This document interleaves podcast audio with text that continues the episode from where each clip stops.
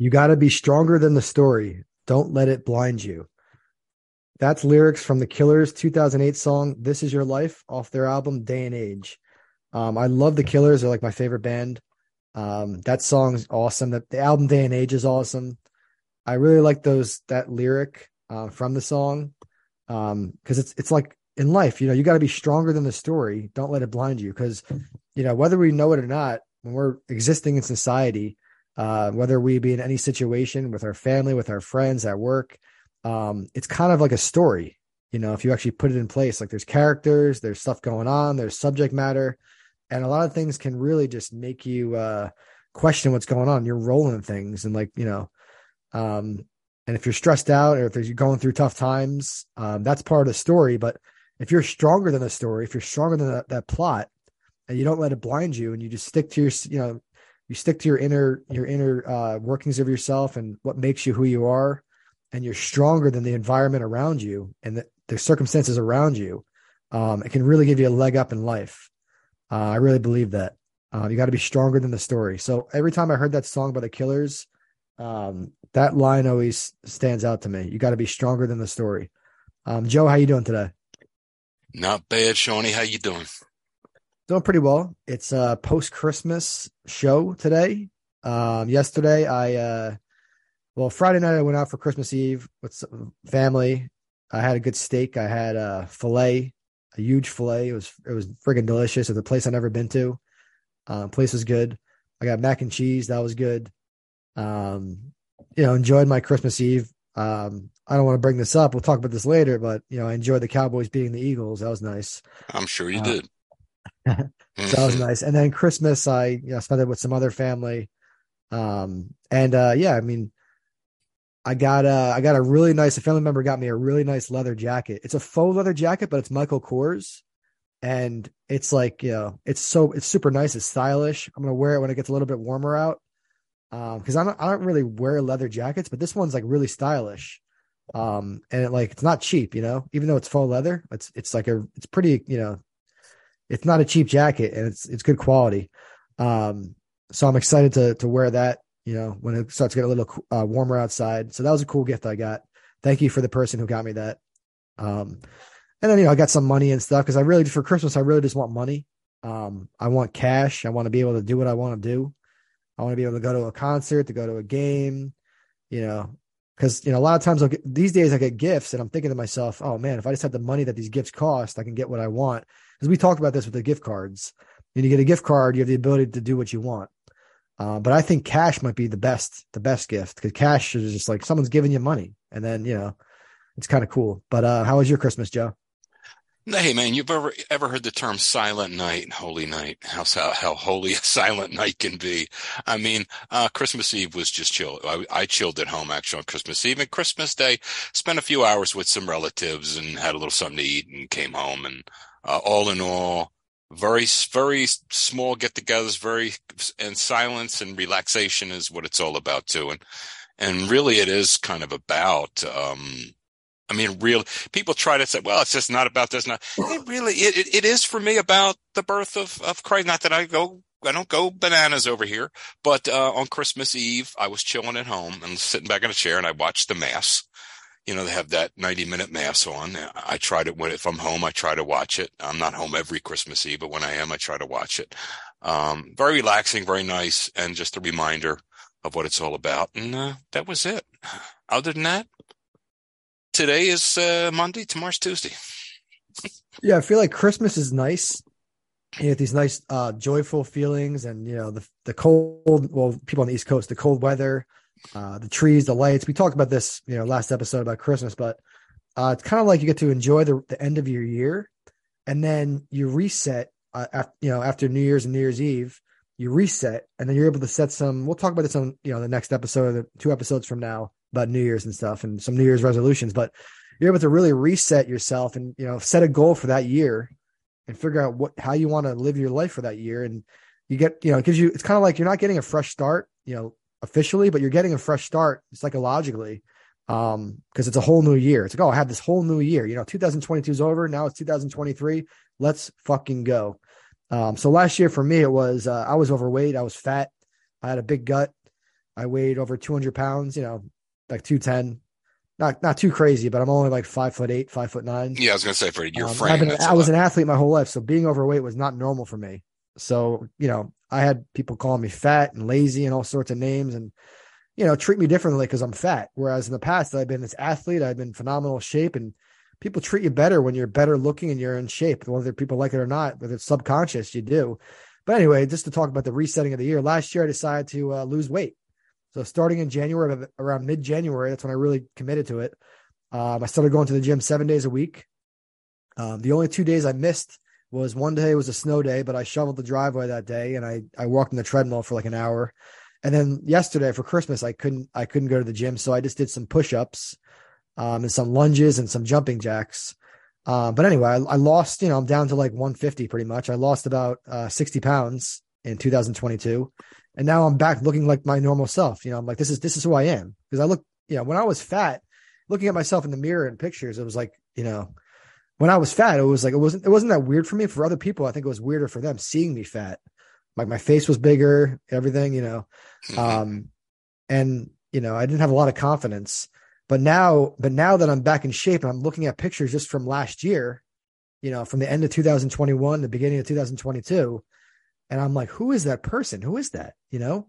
Um, so, you know, I'm happy that I lost all that weight and I'm back to my normal self and I have a good routine going to the gym every day. I'm really pumped up about that. But my point is, um, Christmas is like a nice, you know, celebration to, of your year. You're able to enjoy with your family and friends if you still have them. Um, even by yourself is nice. Just, you know, just, just, just appreciate life, you know, ponder Exactly. things. Yeah. Um, like you said, Joe, you like the silence and things. Um, but you know, like the killer's quote that I, the lyric that I brought up in the beginning of this episode, um, from the song "This Is Your Life," you got to be stronger than the story. Um, so whatever your story is, like my story last year was I was overweight, and I wanted to uh, be stronger than the circumstances in the story. That I wasn't fat, you know, so I I made, did something about it, and I lost weight. So I was stronger than the actual story at the time. I changed the plot line of my life. Um, so I thought that was cool. Well, and Um, I, I oh, go ahead. Well, I, I had the opportunity to look at some of those lyrics too when you sent me that. Um, and I saw it was a killer song, and I didn't even listen to the music, but I just I locked in on the words, and it, it sounded kind of to me like uh, it was an interesting song. I mean, the words. I mean, it Yeah, looked but, like the, the actual song, not to interrupt you, I'll let you continue in a second, but Mhm. the, the actual song is kind of about because the killers are from Las Vegas. Mhm. kind Yeah, of about like a girl gets caught up in like as a prostitute right, and lives a very tough life as a prostitute. right. So a lot of songs have like the spe- specific meanings, but I literally just just narrowed in and, and honed in and and uh, Isolated the one isolated lyric. this yeah. this specific because you could apply this to anything in life. But Mhm. um, I recommend Joe definitely listen to the song because I think you know I think you'll like a lot of the Killer songs. I'm trying, you know, they're my favorite band, so Mhm. I think you know just check them out. But what were you saying? So you read some of the lyrics. So- what were your thoughts? Right. Well, and, and, and what you derive from it is pretty much applicable to what they're doing too. They're, the narrator's trying to tell this young lady, look, this is what you were, and he even gets descriptive about their environment and some of the this and that. Uh, so you know what she's involved with. Uh, and she, you know that she thinks that she's kind of doomed. Um, you know, the self-fulfilling prophecy they call it in psychology Yep. that she's kind of doomed for that and he's trying to explain to her no no no you you can you can at random you can pick it up and you can go a different direction and don't you know something about the shadows following and this and that. I don't know if that's but it, it, was hey young lady come here. You're much more than this. Don't buy into it. Don't think you're doomed. To stick that joel into the air. And tomorrow morning is the first day of the rest of your life. You can absolutely walk away from this and you can do much better than this because you are better than this. That's what I took from it. Don't, don't buy into the self-fulfilling prophecy. And how bad a young lady must feel about herself after getting invited. It's got to be really god awful. Yep. How, how bad, how bad a circumstances that lead her into it and how bad way internally does a young lady feel about herself after doing this and he's trying to reach her and pull her out of there and i think it's a, it's really cool it's a little bit depressing but what's what's uplifting is is the fact that he's trying to pull her away from that and say damn it come, come here get over no you come here don't don't buy into that you're you're better than this Yeah. you know so i I, I like that it's a good choice john Sean. really good choice Um, I'm gonna do. I'll probably be doing a lot of Killer songs because I love that band. I you know I adore i know you do band. yeah Yeah. Um, so and just even the name of this song is "This Is Your Life." Just take that. Even not even, it's not even a lyric. This is your life. It's not anyone else's life. It's your life. So you know, live the best life that you can. Yeah. Um, so I want to talk about you guys. We talk about this is your life. Be stronger than the story. Um, I wanted to acknowledge what's going on in Buffalo and that part of New York with all the snow. Um, so far, that's a death toll of 27 people. Um, because there's been people buried in like 43 inches of snow in the Buffalo area, the you know the upper New York uh, state area. Um, it says you know three people died from a, a ambulance delay. 14 were found outside you know, God rest their soul for being frozen to death outside. You know, that's that's got to be tough. I don't know how they got in that situation. They got stuck in the snow. What happened? Uh, three were shoveling and blowing uh, snow. They had cardiac events like heart attacks and whatnot. Four had no heat. So just imagine these people's lives. They have no heat. You know, they're dying. From, and then three were in a vehicle. They're stuck in a vehicle. So my heart goes out to those people in Buffalo. We're thinking about you. Um, and like it's like Killer's quote can apply to that. You got to be stronger than the story. So they can be stronger than the snow around them, the, the weather around them. Do what you got to do to survive, get through it. And then if you think you weren't prepared this time, prepare better next time, you know, for this the storm. Yeah. Yeah. I Um, agree. Yeah, we're fortunate to be in New Jersey where we talked about this last episode. When we get snow, it's nothing like it's not like gonna like lead to death. You know what I mean? I mean, yeah, there's circumstances where you could be driving in the middle of a snowstorm, your car could break down in the middle of nowhere, and you could have your phone service not work. No one can get to you physically because the snow starts accumulating, and then you're sitting in your car. Just you know, you don't want to leave your car; you'll freeze to death outside. Um, then you're stuck in your car. You no one comes to help you, and then you know.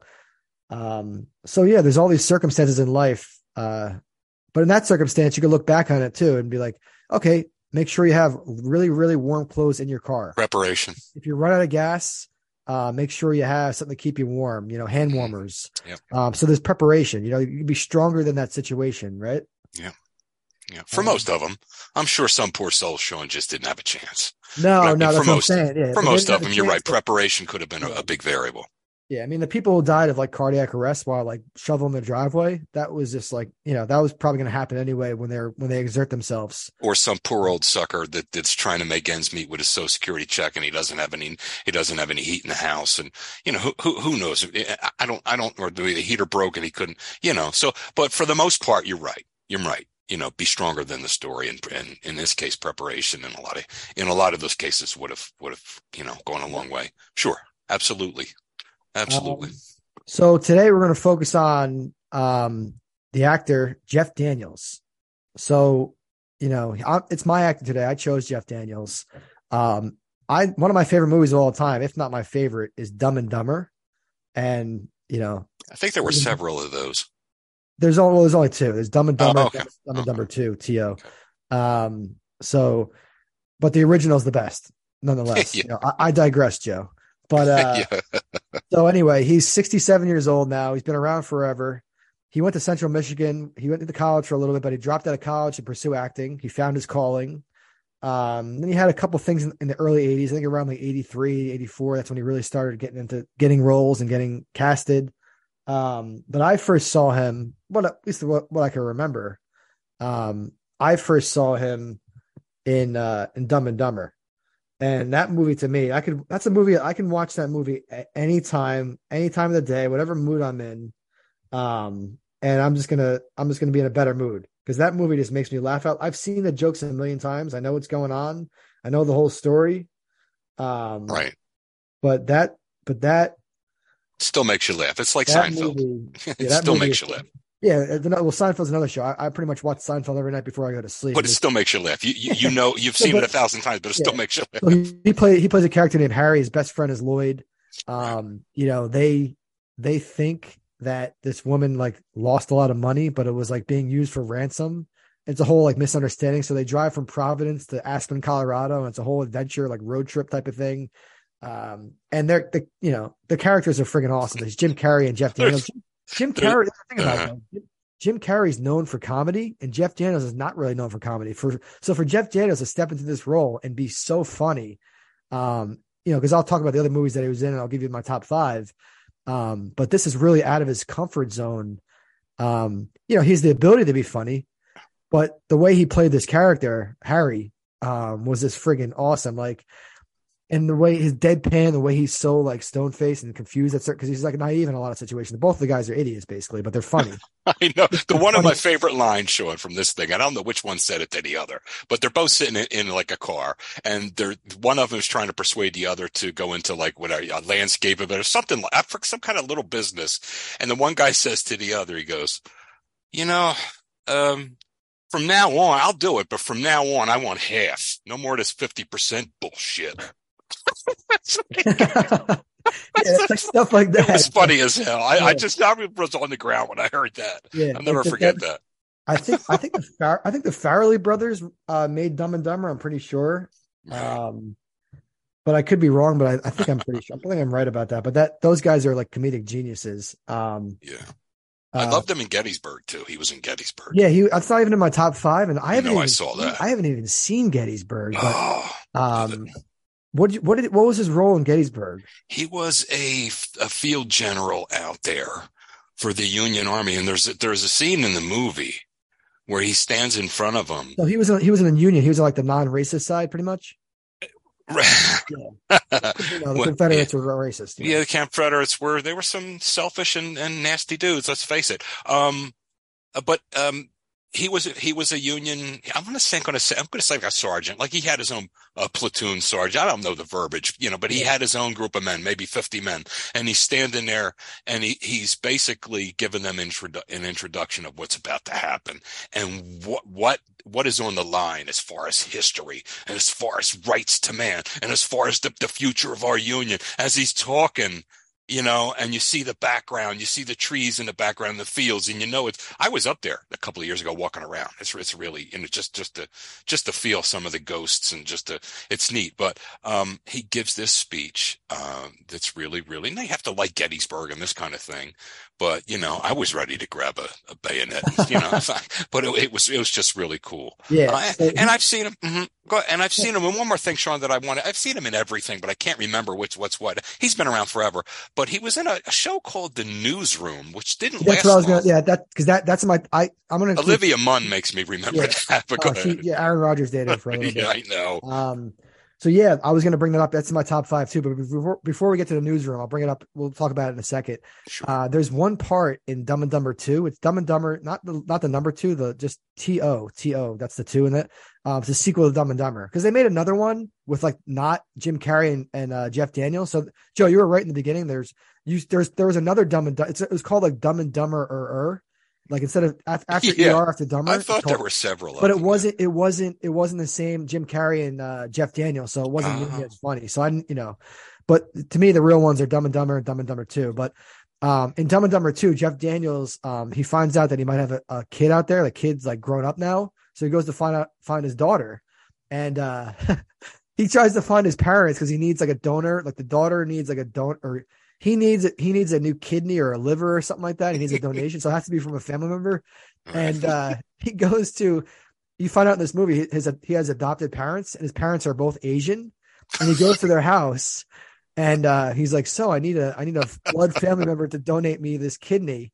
And then you're like, you know, we're not your real parents. And they're like the two Asian people, and then, then there's Harry sitting there with Lloyd, and there, and then Lloyd starts cracking up. Uh, Lloyd Christmas, Jim Carrey's character, is like, did they, that's the type of but it's so like the humor they're so naive. It's like how he didn't know that he couldn't they weren't like his real parents like well they're, they're dumb. Yes that's what it, that they're yeah, living dumb and dumber you know? Yeah exactly. That, that, that's the, it was funny but that's i was that i could watch that scene so many times because dumb and dumber 2 was not as good as the original um, but Dumb and Dumber 2 was respectable, even though there were people, a lot of people had a lot to say about it and didn't really like it that much. The reviews are not that high. But, you know, the scenes like that, you know, where he's sitting there with his Asian parents his adopted parents. And he thinks he's going to get like a freaking kidney or something like that. Right. Then he finds out, and you just see his reaction.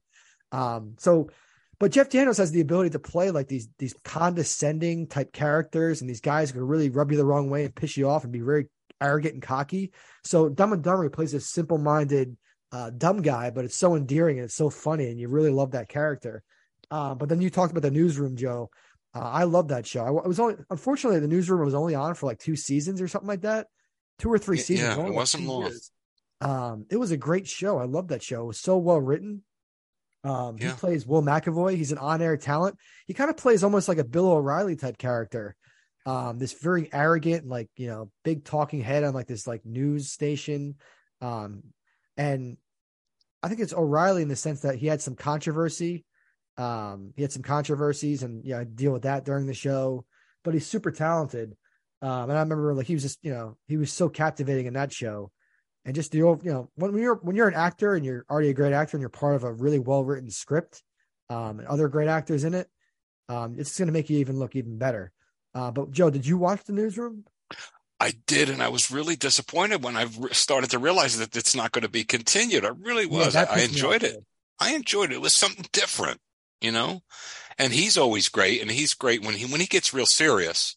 Yeah. Um, he's a he's a hell of an actor. I mean, so Oh I my mean, god, yeah. He because the thing with him is like if I didn't know that he also played uh Harry and and uh in uh Dumb and Dumber, and I just knew him as like his roles as serious roles, and you know the the the, the roles that he plays, I would be like, you know, that guy can't play a comedy. He can't be because I'm thinking that's like Will Ferrell and obviously Jim Carrey and those type of guys. Um, right. but he did very well. Uh, like the scene in Dumb and Dumber, not to keep going over scenes in Dumb and Dumber, but remember the scene where he's in the toilet and just like shitting his brains out of the girl's house? Yeah. Um, because because I think uh, I think Lloyd had like put something in, he put like he was he was jealous of him or something like that, so he like put something in his drink and then he goes to the girl's that's house and he's shitting. yeah. Um, he's like, you know, that scene is a classic, and the way he's acting, Yeah. it's not easy. Tell the tell the actor sit on a toilet and act like you're shitting your brains out, all the facial expressions and everything, and like he did that scene like very masterfully. If you you know, it sounds weird that we're describing a guy shitting as like masterful scene. he really Well, it we we it's a slippery slope. We went down the Dumb and Dumber slope, so you have to mention it. and yeah, he did. He did. It was it was absolutely funny, and that's that's humor that uh, anybody in the family can anybody yeah, for every that's humor that's uh that's timeless. I mean, it was just one of those things, and everyone I've ever known that's seen that movie has cracked up. Um, you Yeah. know, that movie it's it really is because i mean i i go through my favorite like my favorite comedy movies and favorite movies that i could just watch anytime. And i'm thinking like you know happy gilmore with adams the sandler movies like happy gilmore billy madison those type of movies old school with will ferrell um wedding crashers. But you know dumb and dumber to me is still the elite it's still on the top of the mountain it's still the best one i think. Um but anyways other so my top five um dumb and dumber is number one. I guess we'll go from one to five um, some t- Dumb and Dumber is number one, and I would say Newsroom is probably number two. I know that's a show, but I'm I'm going to include shows in my top five, especially because he was also in another great show too that was on Hulu about like 9-11 or something. He played like a really serious like CIA type agent guy. Um, that was a good show too. But I'm for my show, I'm using the, the Newsroom. Um, then he was in a movie called The Squid and the Whale. It's from 2005. Uh, he played a, a guy named Bernard Berkman, and he was a divorced parent going through a divorce, and one kid lived with him, and one kid favored him, and one kid favored the mom, and the wife had cheated on him, and he's dealing with all these things, and this, you know, this is like Brooklyn in a different time. I think I don't know what time period it was, but he was very compelling as a father. So he's able to play a goofball and Dumb and Dumber. He's able to play a, a big time uh, talking head news anchor in the newsroom. Then he's able to play a divorced father in in uh, in Squid and the Whale. Um, then he was in a movie called Looper. He played a guy named Abe, and Looper was I mean Bruce Willis is in that movie too. Joseph Gordon-Levitt. Um, it's basically about a guy. Um, they want to kill some. They, they, it's like 2077, and they want to like ruin his future. They want to kill him because they, they have the ability to go back in time. So they want to kill him before he gets to a certain age. So he plays like a role in that movie where he's like helping them plan how to go about it and how to, how, you know, he's dealing with the loopers. I think it's another movie I need to rewatch, but I remember him. He played a really, you know, he did really well in that. It's not always about me liking the actor and the actors how big a role they had. It's about the quality of the movie. And I thought Looper was just a very good movie. Um, then he was in another movie called State of Play. That didn't make my top five, but that was an excellent movie too. Uh, but I guess for five, I'm going to go with The Martian with Matt Damon. it's Uh, Matt Damon's a great yeah, actor, but yeah. Matt Damon's like stranded on Mars and everyone thinks he's dead. Yeah, Jeff Daniels is back in the Earth, like in the control room. Like, great movie.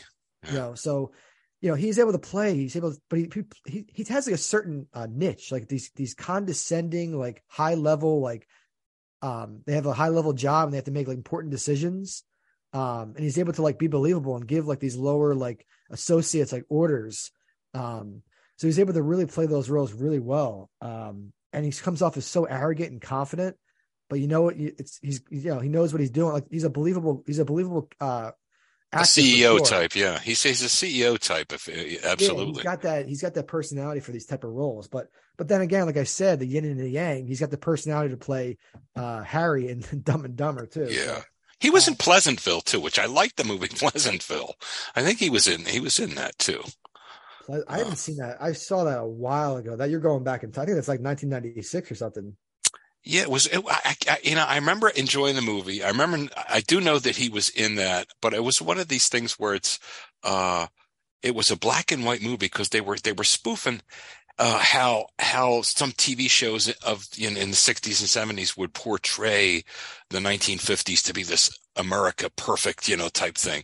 And it was a black and white movie with spots of color here and there. It was really, it's really well done. Yeah, I think the, the premise is from 98, two, two 1990s teenage siblings find themselves in a 1950s sitcom um, yeah. where their, their influence profoundly changes the world. I like the concept. It's actually on yeah. Hulu right now. I might it's actually cool. watch that movie. I haven't seen it in um, Dog's Age. I remember he was in it though. I forgot yeah, I mentioned Toby, Tobey Maguire's in it. Another actor, which we'll probably focus on one episode. William Macy's in that. William Macy's an excellent actor too. Mm-hmm. Um, so yeah. I mean, oh yeah, yeah. This is a... I love how you had the deep, you went the deep cut with Pleasantville because Pleasantville wasn't even on my radar for Jeff Daniels.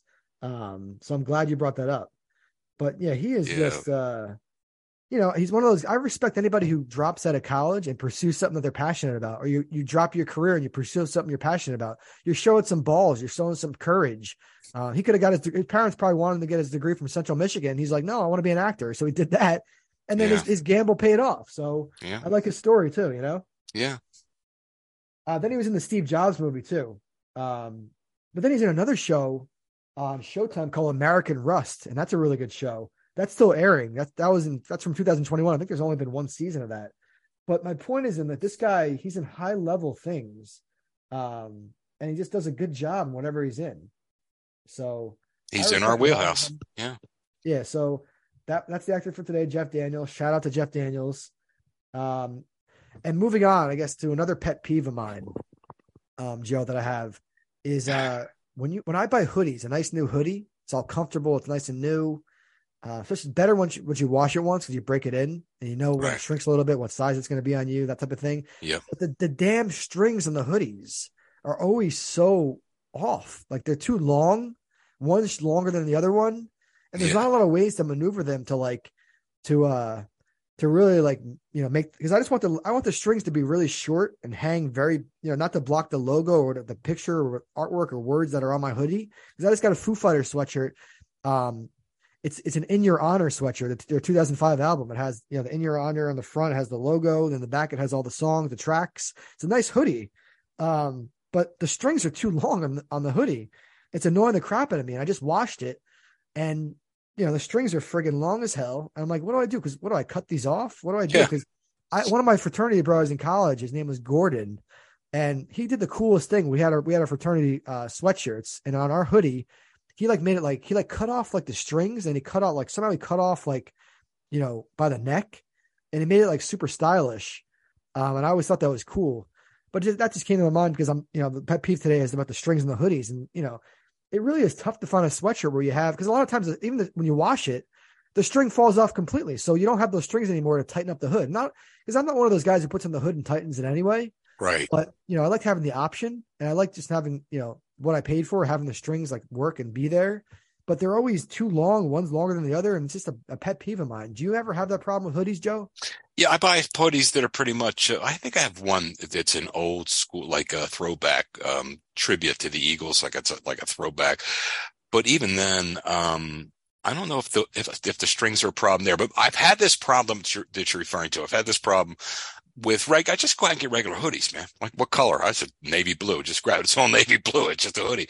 And if the, if the strings get on my nerves after a while, the string around the neck and the hood, I just take it the hell out and leave it alone because the number of times that I'm going to wear it and actually pull up the hood are very, very, very few. Then the number of times I'm going to wear it and pull up the hood and really reach for the string, like to really tie it up. Yeah. Wow one in a thousand. I mean, exactly. it's probably so. I don't even bother. I take that damn string the minute it starts to bug me. I take it out and leave it out. Solves yeah, that problem. Part of the, the good solution is to leave it out. But then the problem when you do that, when you pull the string out, like on some hoodies, not all of them, but there's like it's left with like these two holes, and you see there's two holes, so they're like, So oh, there's supposed to be a string going through those holes. So That's stylish, man. It's two holes, man. Two holes for air. Two holes for air, man, to keep my yeah, neck cool. it's, it's just one of those things. I, I was, you know, I was thinking today, I was like, I don't know if we haven't done a pet peeve in a couple episodes, and I'm like, this is. I put on my Foo, I have my Foo Fighters sweatshirt on right now. They're, you know, they're a great band, one of my. I was favorite thinking bands that for too. Sure. Yeah. a band that I still haven't seen live, which I plan on seeing because Dave Grohl is the man. He is a legend. He's he's perfected his craft. He was the drummer for Nirvana. Now he's the lead frontman for Foo Fighters, two of the best bands in history. And I've heard him interviewed at Howard Stern a couple times by himself, and also with the Foo Fighters. He's an impressive guy, um, and he has a book that I'm I'm probably going to try to read at some point. So he's just an awesome guy. Um, but anyway, I digress. But the, the whole point is, I'm wearing the Foo Fighters hoodie, and the friggin' string, uh, the strings are annoying me. So that's that. No problem. And then we're gonna do a, a quick Snapple fact today. Um, so the Snapple fact today is number 1012, 1012. The King of Hearts is the only king without a mustache. Um, because I play a lot of Texas Hold'em poker, no limit Hold'em, NLHE. Um, and you know, I don't even notice this stuff a lot of times. A lot of times I'm playing with digital cards and I'm not really looking at them closely unless I'm at a casino, you know, then I'll like look even when I'm at the casino, I'm not paying attention to the cards, you know. But growing up, everyone played with cards. They played poker, they played Go Fish, they played this game called War, when you just, you know, you have a, you each have a stack of cards, and you whatever card is higher. If your card's higher, if you have a king and they have like a seven, you know, you you know, you take their seven, you take their card. And the winner is the person eventually who has all the cards. It's called War. It's really actually a cool game. But um, anyway, I digress. The King of Hearts is the only king without a mustache. I didn't know that, and the reason for that is because most standard English playing cards um, they were originally French models produced in the 16th century. Um, and for the purpose of mass production, they were printed using wood blocks. And as they were using the wood blocks to print these cards, disfiguring occurred over centuries because there's unskilled block makers. Uh, they distorted the original designs. So a lot of things like the hands, the symbols of office, and other attributes lost their meaning. Uh, a lot of distortions took effect. So I guess the king of the poor king of hearts lost his damn mustache. Uh, so that's kind of sad. Yeah. Uh, well, you know what? The clean shaven should be represented as well. So I mean, I, I think I, have fine. facial, I have facial hair. You have facial hair. You know, I, right now, I think you know, real men official. I'm just, I'm joking. Not uh, everyone can have whatever they want to do, but exactly. yeah, I mean, you, you make you're, you're you're doing the glass half full. You know, the block makers didn't do their job good enough, and they didn't have the technology to do their job good enough. Therefore, the the mustache was gone on the King of Hearts. But you're saying, yeah, represent clean shaven men. You know, I you know, I could I could vibe with that. Well, well, no, you know, do you want us to start dressing like those jokers from three or four hundred years ago from France? They look like if you walk those down, those guys down the street today, they'll look like a, a mummers parade or something. Come on. So I mean, you know, it's it's uh, just one of those things that yeah, okay, I don't look like some of those guys from France. Um, that's good. I don't know from France a couple hundred years ago. You know, uh, yeah, I don't, I don't necessarily want to look like them. I'm just, I look, this is all tongue in cheek, but what I will say is, it's good that they don't all, you know, that, what message does that send? To be a king, you have to have a mustache? Yikes. I don't know about that. Um, you know what I mean? They should at least put a goatee on anyway, not just the sole mustache. Anyway, uh, times I, I, I like change. I like the the must. Some guys some guys can get away with just having a mustache, and they you know just the mustache is a cool look for them. But then there's other guys they grow these like weak ass mustaches, and it's like, what are you doing? It looks like you got shit on your lip, you know. right, right. But I right. respect the guy who goes all out with the mustache. They have the little curls on the side. You know, there's some baseball pitchers like old, you know, with that. You know, it's like a cool look. You know, when you see it, athletes have it. Like, oh, that guy's got a cool mustache. But Yeah, I, I, I was always, uh, I was always able to, to grow one back in the day. And, uh, I would just grow like a Tom Selleck must. That's what I would just grow, but it, I would let it get, let it get a little thick. I mean, if I'm going to wear it, I want it to, you know, I want it to be a little thick. I want it to be, you know, you know, Yeah. mean something. But, uh, Yeah, I guess that goes into our next uh, topic. The the article I the current event I'm I'm focusing on today. Uh, it's called "As Applications Fall, Police Departments Lure Recruits with Bonuses and Attention." It's about the, the police departments all over the country, and ever since the George Floyd thing, they've had trouble uh, recruiting new officers, and they've lost a ton of officers. A lot of them retired. A lot of them chose other careers. People don't want to be police officers. It's a, it's a very crazy environment we're living in, where police police officers unfortunately are looked at the as the enemy because of a, couple bad apples whereas like 98% are probably good and there's a 2% are bad like you always say um but it you know it's a good transition from what we just talked about because some a lot of police departments have a no facial hair policy like the new york yankees have that too um, but i think the yankees allow mustaches or something but you know anyway uh, but a lot of police officers um, they're not allowed to have facial hair so what a lot of these uh, precincts are doing and all over the country um, they're saying yeah you can have facial hair yeah, you could have tattoos. You could have all, you know, because they want people to, to, to be police officers. So they're they're able to attract candidates which they, they may not have been able to attract in the past.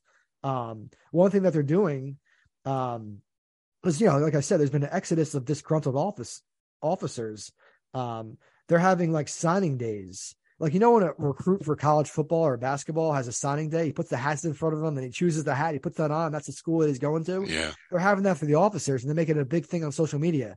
Like these are our new officers who we just signed. They're joining our department, and they're giving these officers tons of bonuses. Like they're giving them like thirty thousand dollar bonuses just to be a police officer.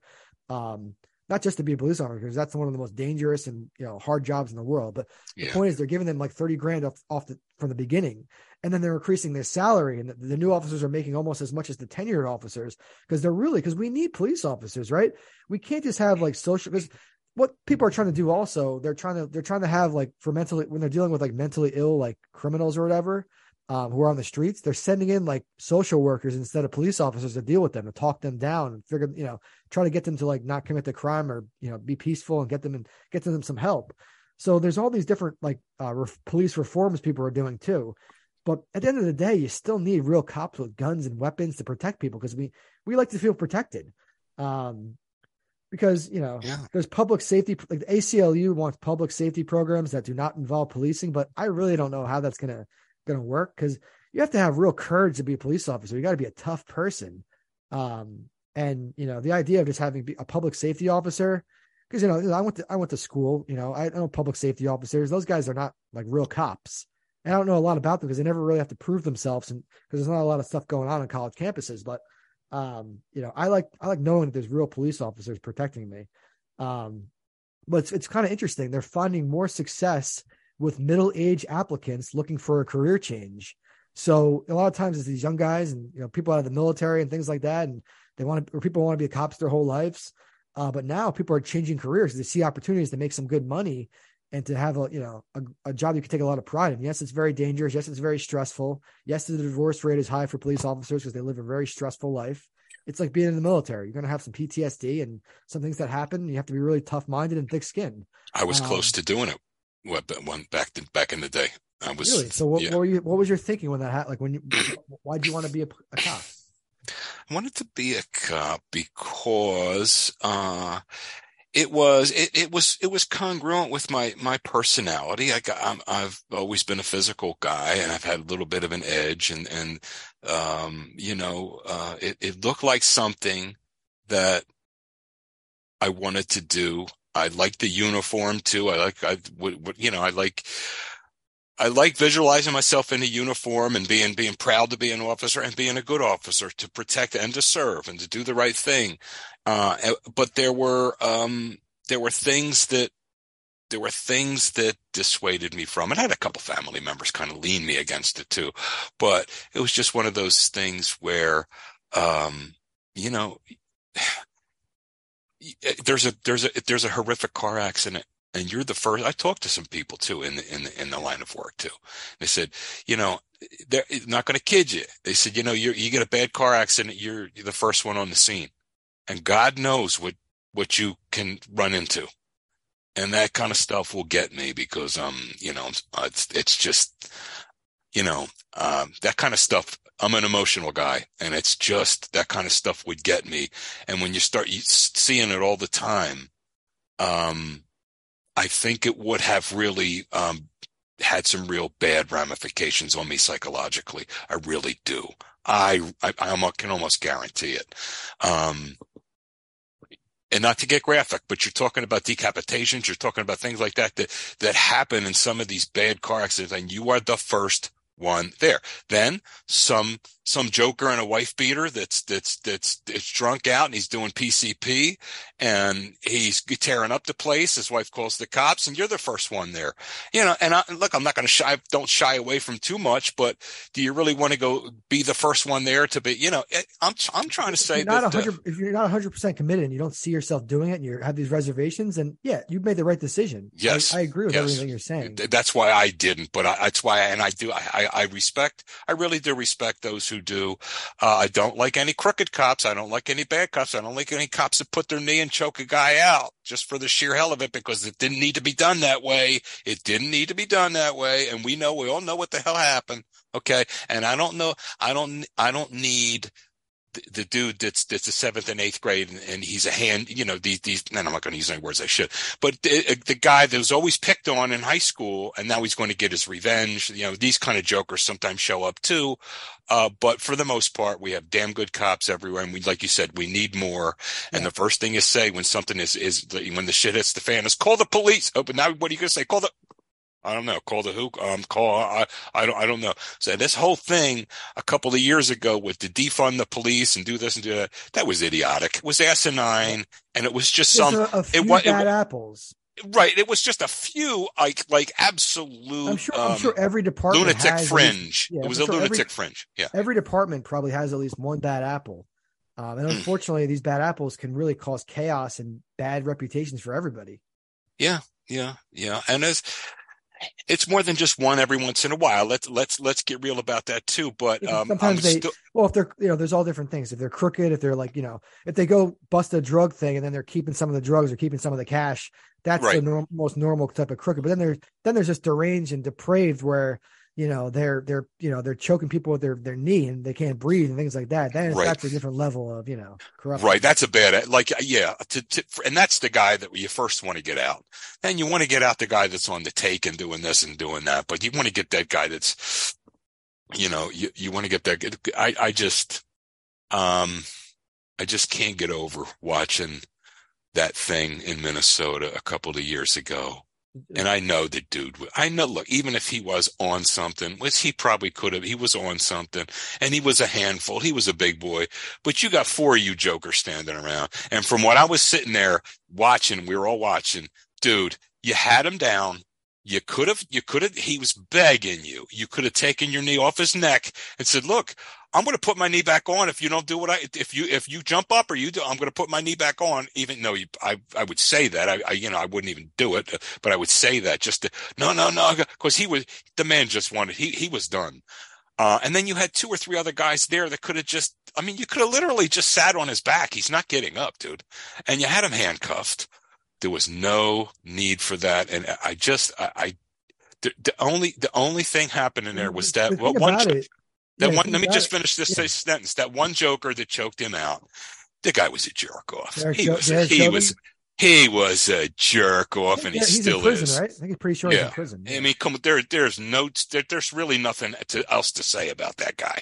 And the other cops around him, they were thinking, "Geez, he's been on the force longer than I have. If I go against him here, I'll, I'm going to hear about it." And I'm, oh boy, they get that, but they still should have done it. They still should have said, "Whoa, you know, come on." So, it is what it is. But go ahead. Yeah. I- um. So yeah, it's one of those things where like these uh these jerk offs. Sorry for the language here, but can cause uh reputations because like there could be the great.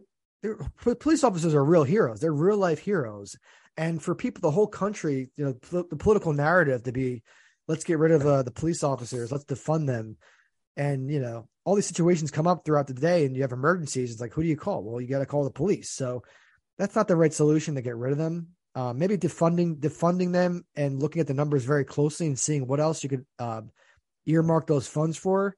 Maybe something like that, but don't overhaul complete police departments and replace them. Uh, but there, I like the things that this is a New York Times article. And they always New York Times always gives a lot. Of, I know a lot of people think New York Times is super liberal and they don't read the New York Times because they're this and they're that. But if you actually read their articles, especially the non-political ones, they have quite a bit of substance and quite a bit of information built into those articles. And you know, you walk away learning a lot. You know, I take notes in these New York Times articles like it's my schoolwork because it's just I think it's just generally making me a smarter person and I'm learning more. I'm able to you know, contribute more to the world with my knowledge. So I like that. But this article talks about things like Um, some departments are approving a seven thousand dollar retention payment for officers to stay on the force. So before they leave, they're like, "Don't leave yet. We'll give you seven thousand dollars to stay. You know, we'll give you this money this year. Then next year we'll give you some more." Um, but you know, they're also doing things like there's a lot in the past. Uh, people wanted to be police officers. Police officers, if they had marijuana offenses or if they had low credit scores, they were automatically rejected from applying for the police force. So now those people, the, the marijuana uh, convictions, the small marijuana convictions in the past, uh, the low credit scores, these these people who you know were cast off, they couldn't even they were, weren't good enough to be cops. Now they're they're they're able to be cops. So I think this is almost like a blessing in a weird way that there could be great potential police officers out there, and just because they had like a thing in the past where they got busted with weed, you know, they, now they can't be a cop. That's crazy because you know weed's legal for most of the country now. Um, but or a low credit score, you know, because people get in tough situations in life and their credit gets a little bit messed up. You know, they can't yeah. keep, keep up with the bills. So I'm happy that more it's more diverse and we'll have better better quality police officers and people who learn from you know because a police officer the idea of a police officer having been arrested in the past and learning from it and reforming himself or herself um, and then being able to be a cop and know what it's like to, on the other side of the law having been a criminal in the past quote unquote i think it's going to be great things for the police force. Having these people with real experiences and knowing you know what how the police how did they treat them when they got arrested? How was the court system with them? How's the justice, justice system? Um and i think there's going to be better quality uh, police officers but the thing that I'm I'm nervous about is a lot of police officers are seeing greener grass on the other side. They're leaving big cities like New York City where it's more dangerous to go to these small towns. The, the towns are really attracting them because the towns are paying them a lot of money, similar pay to what New York City NYPD officers uh, make. So there's a lot of uh, you know competition's always good, but you know we'll see what happens. But you know this article really was cool, and um, it you know it was you know they're trying they're, they're trying to really just uh, reform and revive the police force and the reputation in the country because i want everyone to respect the police officers. I don't want people to think that they're out to get them. Like i know black people think like the police officers if they get in a situation and they're pulled over they get super nervous and they potentially be shot for not doing anything they could put their hands on the wheel and say don't hurt me don't hurt me just do what you get you know that type of thing. But then next thing you know they're getting shot anyway. It's very scary. So police officers can be scary to certain people um, and it shouldn't be that way. And I, I really empathize with those people. But the police are important and they're a very uh, important facet of society, and it, they should always be everywhere. Their presence should be felt everywhere, especially if you want to feel safe. And that's just my opinion, you know. I I happen to agree with it. I just think, um, you know, I, I just I get tired of seeing on TV some of these these things that go wrong. Um, a lot of times these guys are, and they should. Um, only before you say that, one things that go wrong they should always keep their the police officer should always keep their body cam on, never turn it off because a lot of times they'll turn the, the body cam will be accidentally magically turned off, and then you can't see what the hell happened. So they need they the body cams to work. Yeah, you wonder when it's conveniently turned off. How did that happen? You know, um, but um, you look, the police have to do a better job but also the people being pulled over, whatever the color, creed, religion, I don't give a goddamn. Okay. Whoever you are, if you get pulled over, you got to go in. Stephen A. Smith is, is an African American man. You know who he is. Some people may not, our listeners may not all be sports fans, but he, he he's an African American uh, sports commentator on TV, and he used to be a writer. He's a writer in Philly for like twelve years. Uh, but he he told his son because this is in the African American African American community. That's what they do. The fathers and mothers sit down with the sons and they say, "Look, here's a rule book. When you're pulled over, you do this and you do this because yeah. they want to keep their kids safe." And unfortunately, they, they, have, to, they have, to, have different. They have to have different uh, rules when they get pulled over as opposed to like white people, for example. It's very sad, but it makes sense because like you know they don't know what the hell's going to happen. Who is this officer? Right. So here, here's the thing. Um, you may not want to do it. If I if I get pulled over, I, I remember getting pulled over, and I was was about maybe I don't know 25 or so, uh, and, and I got pulled over, and I was thinking, you know, if this if I was 25. You know, when I was 25, I still, I was, I was more like 18. But I said, you know, if he really pisses me off, you know, I'm, I'm going to get into it with him. I don't give a guy. and I'm, but I really, afterwards, I thought, Joey, come on, you're just, you know, but I, I thought it doesn't, you know, now if I'd have gotten into it with him, even though I'm, I'm a, I am unarmed, he would have had the right to pull his gun and shoot because he could have said, well, he was reaching for my gun, even though I wasn't. And first of all, here's the thing. Then I digress. My, my point is this. I didn't do those things and I cooperated. Stephen A. Smith's rule to his son is it's it's a uh, comply now, complain later, right? So, son, if you're pulled over, comply. Comply now, complain later. Don't complain on the spot with this cop because you're not going to win that. Comply. If he says get out and stand on one leg, you get out and stand on one leg. You comply now, son, and then you complain later. And I like that. And that is, but so many times we get put, like I just told you a story. I was 25 years and I got pulled over and I, I'm saying these things to myself that I'm, this is really pissing me off. And he's not even at the car yet. You know, just, just the fact that I was pulled over. Uh, but I thank God I was able to keep my head and like be, you know, whatever, be, you know, talk myself out of being doing something silly like that. But and a lot of times these guys are getting pulled over and they're trying to run away because they're afraid of going back to jail because they're on parole or something like that and they may have this or may have that. And so that a lot of times you have that too. But we need be- a better job from the police certainly. And we need a better job of whoever's getting pulled over black white green red i don't give a damn. You get pulled over and for that five minutes or so you acquiesce. You give this cop exactly what he wants. You call him sir. You do everything by the book. Even if you don't, and you can drive to, away and call him whatever you want because it's it's really like you might hate the cops. You might be very scared and, and just aggressive thinking, but you know, comply, complain later is a cool thing to to know and learn because you don't know who you're dealing with. You know, um, and the cop have the cops have power over you. They're they're really the authority in a lot of these situations. Right. So for um, that moment, no one no one should feel scared, but you know, like if you're pulled over, you know you might have been doing something wrong, so you're automatically kind of nervous, and you're not in the right state of mind to deal with pretty much a lot of people because you're like scared. Um, and pissed off sometimes too. Like, yeah, what the so, f are you pulling you know, me over for? I agree. Just just nod your head, do what they tell you to yeah. do, and then you know if they start mistreating you, hopefully you don't get killed and hurt then it's an issue later where you're like, okay, now we got to sue these people. You know, and you know what, Sean? And it starts with when he walk, that person walks up to the window. It starts with not being a smart ass, and that's was, was the first thing I was going to do, but I didn't because I remember, I remember this clearly, uh, but I didn't. Okay, and uh, and I, I, haven't. I've been pulled over maybe a half a dozen times in my life, but to pull over, you be, oh no, sir, yes, sir, no problem. Oh, I need, I need to see this or that. Okay, I have, and I'll say this it's right over here in my glove box. I'm, i can reach, I can go. You know, I don't, I, uh, because, yeah. And listen, so what I'm saying is be polite, be very careful. Don't make any moves until you ask special permission.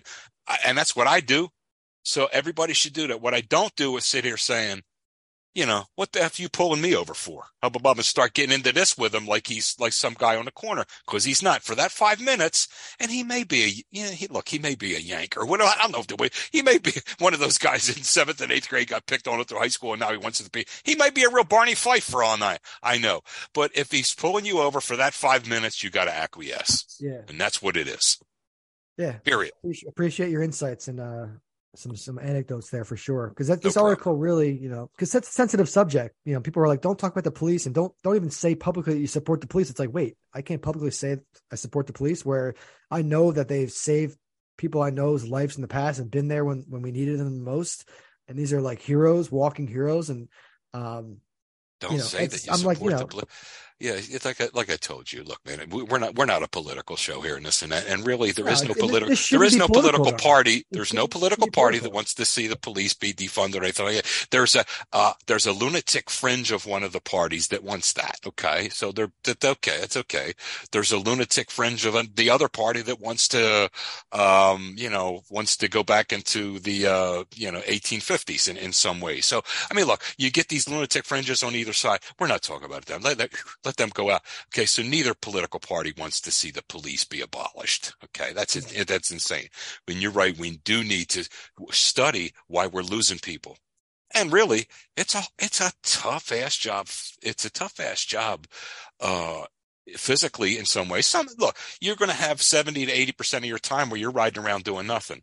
But that 20%, oh man, oh, Katie bar the door. Yep and there's a lot going on. It could be like I was just telling you that would have killed me. Those kind of things would have killed me emotionally. I, I couldn't have been the depression and everything that probably would have. And then, um, you know, sticking your nose in to some of these domestic disputes and things like that. You're the first one. God knows what you're going to be called on, and you got to you you got to be the dude because now yeah. you pull up in your car and your uniform. You got to be the dude. Did you, you ever, did you ever watch the show Cops back in the day? Yeah.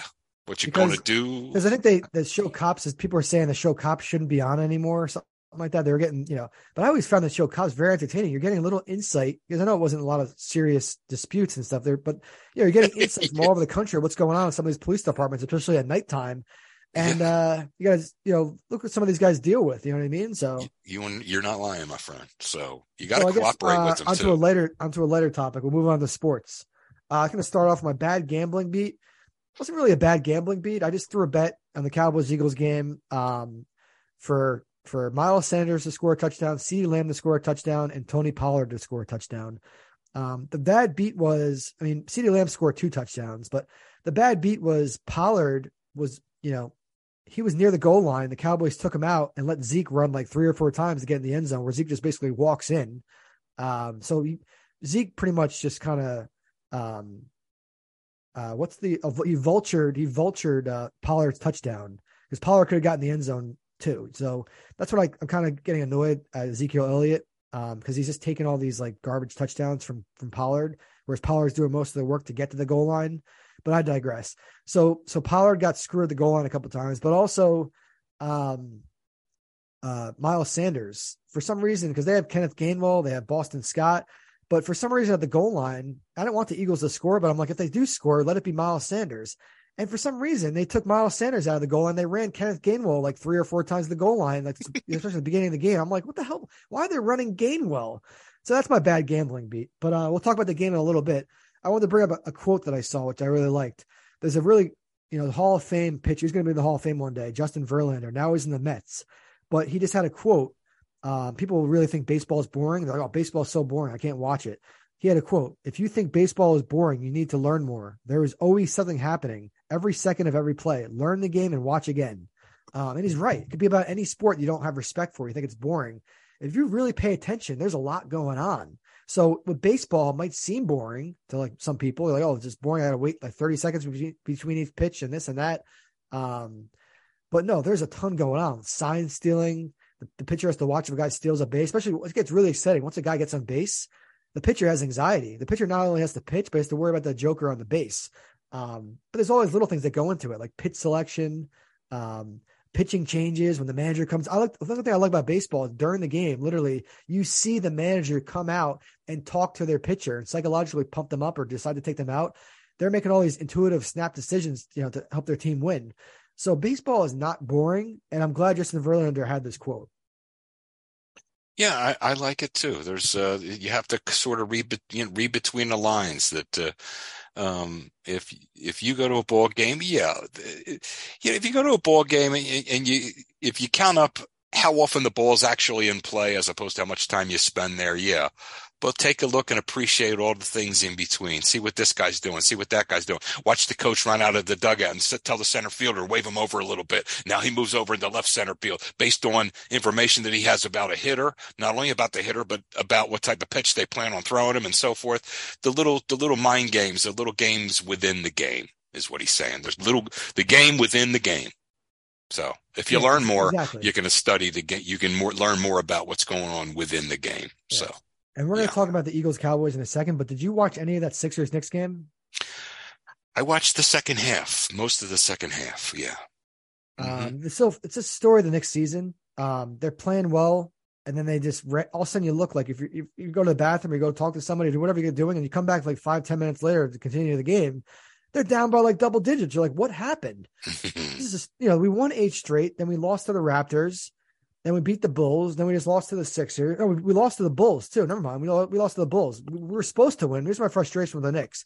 They're supposed to beat the Bulls. There's six seconds left, and Jalen Brunson's a you know he comes from Villanova, and Villanova's every year Villanova is usually the number one free throw shooting team in the country. So he knows you know how to have this composure and how to get those free throws. We're up by one point, and Jalen Brunson. This is the Bulls game, not the Sixers game. He goes to the line, and he misses two straight free throws, and then the Bulls go down the court, and then they win the game. It's like you know all you have to do is hit the free throws. And the worst thing that would have happened is they would have hit a three to tie. But I'm a guy who, you know, I'm, a big advocate in basketball. If a team is down by three and they need a three pointer to tie, just foul the guy because all you can get is two free throws at the most. Foul the guy. Don't foul him while he's shooting a three, but foul him before he gets a chance to get a shot off. And then just you don't have to deal with that. But that's my that's my personal philosophy on that. But anyway, the Knicks are frustrating. The first half, you know, they were in the game versus Sixers. It was a good first half, and then the second half, it just got out of hand and ended up just was the, really the fourth quarter is when it got out of hand. They friggin' just blew it. But um, did you see anything that you liked from the Sixers? And by the way, you know, they've won they've won eight straight. So they were 12 and 12. Now they're like 20 and 12. So, you know, your Sixers to keep an eye on them because they're playing pretty well. Thank you. They're starting to pick it up. And I would normally say, well, they beat the, the Knicks. It doesn't. They beat the Knicks who, who have been proven to be in the last, was, you know, month or so. It was in New York yeah. on Christmas. It was in New York on Christmas and they came back from behind. It's like they said, look, let's LFG. Let's go. Let's get this thing going.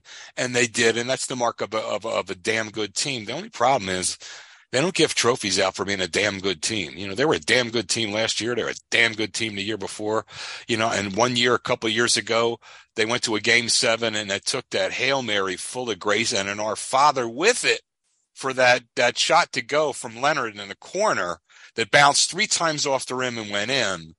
Um, because if that if that doesn't go, that game goes to overtime, and who knows? I but and if they go on to win that series, that was a game seven, right? Uh, if they win that, they they win a world's championship because they, they win against the um, the Warriors, and the Warrior, Warriors fell apart. That's how the Raptors were able to win. The Warriors just fell apart. I mean, they were injured. I think injuries. Yeah, Steph injuries. went down, and this, yeah. So I mean, it was at that point, it was like, wow, we're here, and oh, he's injured, and then he's injured. Oh, this is a wrap. We're here. So uh, that would have been the Sixers. It could they were that close, but they got to get it together one of these days. They got to get over, uh, they got to get over the hump. And, and really, I, if I were a betting man, I'd say they're not going to do it this year, not unless, you know, after maybe January, February, or maybe even March, they make a, a big, I do it earlier, like in January, February, make a big deal. Get you, you're not championship caliber yet. They're a damn good team. They're not championship caliber yet. Uh, but they're almost there. Now, I think what are they going to do? They're going to be content with being just a damn good basketball team that never won a ring. So if, if that's what they're going to do, that's what they're going to do. Yeah, because doing all this without one of their best players, Maxey. Maxey is, I mean, he is special. He really is special. So we'll see. We'll see what happens. And you know, maybe maybe I'm not seeing something because I must say that the Harden that they have now is way better than the Harden that showed up here last when spring. James Harden tries, he's phenomenal. Yes. If, if, he puts if he puts if he puts like just not even hundred percent, if he puts like just like eighty five percent, he's better than like most players in the league. Mm-hmm. Oh yeah, and he's still got it. He's not over the hill yet. He lost the weight, which is a good sign, and he's starting to produce now. They get Maxey back and see what they have. Um, you know, they still got the, the, to get out of the East. They're going to have a hell of a time getting out of the East. You got the you got the Bucks and the Celtics, man. I mean, you know, you've got some real killers yeah. that you got to get played, past. They played yesterday, and the Celtics beat beat the Bucks by 21 points. You know, and if those teams are playing, and you know, they're like two top teams, and the Celtics are beating the Bucks by 21. The Bucks are considered to be one of the favorites too. It just shows you that these teams are on a different level at times. You know. Yeah, I think for the first time that you could say whoever comes out of the East is going to have the leg up in the in the whole thing, which for the for the long time it was the other way around. So um, that's a good thing. You know, it's a good thing to see that the West one, is starting to get watered down. on Christmas, I was surprised um, that the Warriors the Warriors beat the Grizz. The Grizzlies are like the hottest team in the West. I think you know they've been playing pretty well. They got Ja mm-hmm. playing. Everyone's everyone's playing pretty much. Mm-hmm. Um, they lost by 14 to the Warriors uh, last night. And the Warriors don't even have Steph Curry, so you know, basketball is a crazy game. But one thing I'll say, you know, the Warriors have Donte DiVincenzo, the Villanova 2018 Final Four hero championship game versus Michigan. He scored over 30 points. I was at the game, but I'm happy. Whenever he's healthy, he does contribute and he fits into the Warrior system very well. So I'm proud of him. But, you know, there's players like Jordan Poole on the Warriors that guy's probably going to get a big contract next year. But he scored 32 versus the Grizzlies last night. Klay Thompson, he was, you know, he he's still recovering from his injury because he had a very serious injury. It takes a while to recover from that, the Achilles. Um, he had 24 points, but then they got contributions from a guy named Ty Jerome who won a title with Virginia. Um, so they had a nice mix uh, yesterday versus the Warriors, but you know, I don't think they can win without Steph, but it is impressive that they're still able to beat uh, the Warrior or the Grizzlies on prime time on Christmas without Steph. So commendable for them. But I think the real thing we want to talk about today, the real important topic between me and you is Cowboys. I knew this so was coming. Quick, quickly, why quickly. did the Eagles lose? Okay, the, the Eagles lost. Okay, well, for, here it is. Quickly, they had their backup quarterback in there. A, B is they gave the ball away four times. They don't normally do that. C, defensively, they lost one of the key slot cover guys in the league, Maddox. They lost him early hence the uh, the, the touchdown to a Lamb the, in the slot there. who was, who was covering uh, T.Y. Hilton on it? T.Y. Hill's first catch as a Cowboy was a 53 yard bomb from Dak. Who was covering him on that? It would have been Maddox who would have slapped that ball down like a bad jump shot, but it was his replacement. I forget his name is um about uh can't remember his name. His replacement is uh we also have okay. a little a little stubby running back with the same last name as this guy. Um, can't remember. It's the same last name. Anyway, that just tells you. It's just Scott. Scott. Scott. His last name is Scott. I don't know what his first name is. He shouldn't be on the field. Um, and I think what they have to do is they have to look at that. Now, what they're getting back, they're getting back, Sean. They've had a D back out for uh, about a month now with a lacerated kidney. Um, Gardner Johnson, he is exceptional. He had uh, five five interceptions in the first six or seven games. He had five picks. He's really good. He could do a lot of things for them. So what he's going to have to do is step in in that slot role but he's so good and so talented and such a tough ass. He's really a good ball player. He's going to he's going to solidify that a little bit for them. So they're going to need that because if they don't have that, the middle of the field was open for Dak all day yesterday. It was just just a joke. So, um, uh, uh backup quarterback turnovers on uh atypical um defensive lapses. Okay. Uh, that they don't normally do. Like That's the why Cowboys, they lost. And Cowboys and I, could move, could move the ball at will during that game during that game they could they couldn't run it. They took the run away. They did they, they took the run away but then they started throwing it which that's very atypical for the defense for the eagles defense to, to give that up. But when you're losing that guy in the middle and we've we've been without gardner johnson for a month now I mean, Darius Slay is still a good football player. People are trying to maybe what, what did he do on that play? What he did well, he, on that he play? Was good the, he was good in the Lions. I don't know. Has he done a lot in the Eagles? Yeah, he's he's been very good. He's okay. been shut down. Okay. He's been he he's been shut down. Um, but that in that play, he he took the guy for so long, and then he laid off him because that's they went to his own defense, and he was turning it over to the next guy, and the next guy would have been Maddox, but it was this Scott guy replacing Maddox, and he got over there too late. But they gave up a third and 30 earlier in the game. it was, it was a hell of a play. It, it, it was like the guy made a good. He was a good throw and a good catch. Yes, but the, you know as well as I do, defensively they should. I mean, they should have never been able to complete that. Um, and then there was a play earlier. There was a play earlier. I don't know if it was a third down or a fourth down, but our guy had Dak by the by the waist by the waistline, by the belt line, and our guy was on the ground. He's trying to oh, pull that, him down. Dak threw a, threw a first down pass. Yes, it, it was all over. It, yeah, it was all over. I think because I think that was a fourth down. It yeah. was like it was like on your side of midfield. It was like, oh my God, we're going to get the ball here going again. It wasn't the receiver. The receiver was like wide open too. I forget what it was, but it was like if he just if he just drops him there, it's over. It's that's over, and and it changes the course of the whole game. I think the whole game changed on that one long play, but on that other play too. And the Eagles had a seven point lead a couple of times in this game. I, mean, I thought I thought gave it, it away. Over. They gave yeah. it away. I thought it was over early. Like once Dak threw that pick six in the beginning of the game, where literally threw it right to your defensive lineman. I was like, what the this game is over. Then uh, you know, then we recovered, but that was like that's just another Dak bonehead mistake. He needs to, Dak needs to get rid of those mistakes. Please get a sports psychologist for Dak and just so, you know yeah. So we give the ball away four times, and then on defense we strip sack it, and we can't land on the damn thing. We strip sack it and we couldn't land on it. They just, it was right there again. Was a chance. And you know what? All this being said, it was like the Washington game again if you fumble it four times, if you let them get a fluke play here, if you let them get the, and you know what? It was like the Washington game all over again. If you remember, I said to you last week, I said to you, I said, this is the way I think the game's going to go. Eight, big, boom, boom, boom. I said, but barring any crazy turnovers or, you know, weird stuff happening, this was nothing but crazy turnovers and weird stuff happening. So I'm not saying that, you know, at the end of the day, all that being said, with our backup quarterback, we had like with chance at your 22 yard line to win the game yesterday. After all that stuff that we did wrong with our backup quarterback, we still had a chance to win that damn game. So I actually, I don't like the loss, Sean, but I still feel pretty damn good because we're not going to give the ball away like that anymore. Go ahead. Can't call Minshew a backup because he's not a backup. He's a backup. The guy was, a, you know, he's he, he's good enough to be a starter. No, he's not. Why though? Because he's not good enough to be a starter. He threw for 355 yards versus the Cowboys you know in his first too? game, but 355 yards versus the Cowboys, where he's been in the bench all season, two touchdowns. Um, 24 We- for 40. I mean, There are a couple that- other things. pretty good. There are a couple of things going on too. He doesn't get the ball down the field like Jalen does. Jalen has become. No, he has become one of the best. compare- don't compare him to Jalen though. Just like I don't think he's. I don't think he's a good don't think backup. I think he's a good backup, but I don't think he's a starter. You and I will differ forever. I don't think he's a starter but- in this league. I think he's an excellent can- can he backup. start for the But Jalen is a very good down the field thrower. They never stretched the field yesterday. They never took the ball. The farthest pass I think was only like a 20 yard pass. They never really stretched it down there. Okay. That's A.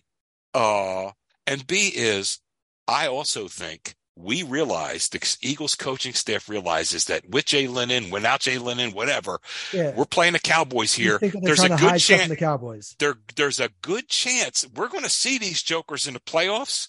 I'm not giving them anything. It's like you know what I mean. Don't give them anything in preseason that they might see here or there. I I would I'm telling you the Eagles the Eagles coaching staff right now they were playing chess. They couldn't play checkers. We're not playing just for today. We're playing chess long term. We're not going to give them anything. We're not going to give that Dan Quinn anything extra to look at and study. And we're not showing him anything, baby. We go out there and we can be vanilla, and if we just hold on to the ball, we're going to win the game. Well, they didn't hold on to the ball. That's all, and it's as simple as that. Um, I don't take back anything I said about Dak. He had a great game yesterday, but I still say he's a B quarterback, and that's all he'll ever be is a B quarterback. Um, I, I don't take I don't take anything. I don't I don't take back anything I said. I think he had a great game yesterday. I'd shake his hand. Dak, you had a great game yesterday. You really did. That doesn't change my analysis of him whatsoever. He's a B quarterback. I'll always be a B quarterback, and it doesn't change my analysis. I give you credit. I'll shake your hand. You beat me today. You got me. You know what? Next time, I don't think it's going to go down this way, brah. I really don't. Um, uh, but I don't care who you are. If you play a pretty good team and you, you give it away four times, you're probably going to lose. All that being said, we're 22 yards away from winning the game at the end of the game. I mean, if you'd have told me they're going into like this place where it's hard to play and it's a real good team and they're going to give it away four times, I'd say, okay, we're going to lose by 25. No, no, no. We still have a chance to win a damn game in the, in the, in the, now both teams need to, to get their defense in order. Both of these teams, Sean. But, um, no, I, I, I shake your hand. I, I, you know, I wear my orthopedic shoes. I stand corrected. But if you roll back the tape, the, I, after I gave you my analysis of the game, what was going to happen, I said, this is barring any injuries or crazy turnovers. Well, we had So, both. So If if the, the Eagles' last two games are versus the Saints and the Giants. Now those aren't two pushovers. I know the Saints. The Saints are six and nine. Uh, the Giants are eight and six and one. But you know, you guys could potentially lose both games. The Cowboys could win both their games. Wouldn't the Cowboys get the division title? Is that you know? Is that? Is yeah, That, okay. yeah, that, that, that's possible. But, um, to be that's possible, but right to be continued. yeah, I don't think it's very likely. Yeah. I neither do you. So it's all right. Um. Anyway, so yeah, I'm glad. I'm, I'll always love your Eagles analysis, Joe, because you're really passionate about it. You really care. So when people, because a lot of there's a lot of opinions in the industry. People just do sports, uh, specifically only sports. They're always like, don't you know, don't have a, don't be a fan of a team. But when it comes to breaking down games of your favorite team, the fan that breaks down the, the game is really you can hear the passion in their voice. So. Yeah. Like, you know, if you weren't an Eagles fan, you were talking about the Eagles Cowboys. I, I guarantee you wouldn't have as nearly as much passion describing, you know, what you saw. So I, I appreciate that about you, man. Thank you. No problem, bro. Uh, as far as Christmas dinner, uh, can you give just a little bit insight into what you ate? Oh, a little bit of turkey, a little bit. Of, I did this. Didn't we do this the other day? talk, you Yeah. talk about what you like, but is that what your is that what your uh, sister made? Yeah, yes, it was it was uh, my niece, and it was a turkey, the stuffing, mashed potatoes, sweet potatoes, you know, all that good stuff, normal stuff. Why we back on Christmas dinner? We started there an hour ago. Um, yeah, so that's all for sports today. Uh, I'm glad everyone's listening. Just another edition of Sean Matthews podcast. Uh, Joe Thurman and me just trying to do our best, putting out two episodes a week right now. Uh, we're on Spotify, Apple, TuneIn Radio, RSS is the feed. Social media links will be in the bio description of this episode. Um, everyone, have a great week. Joe, you have anything to say? Yeah, if you come to a fork in a road, take it. All right. Take care, everyone.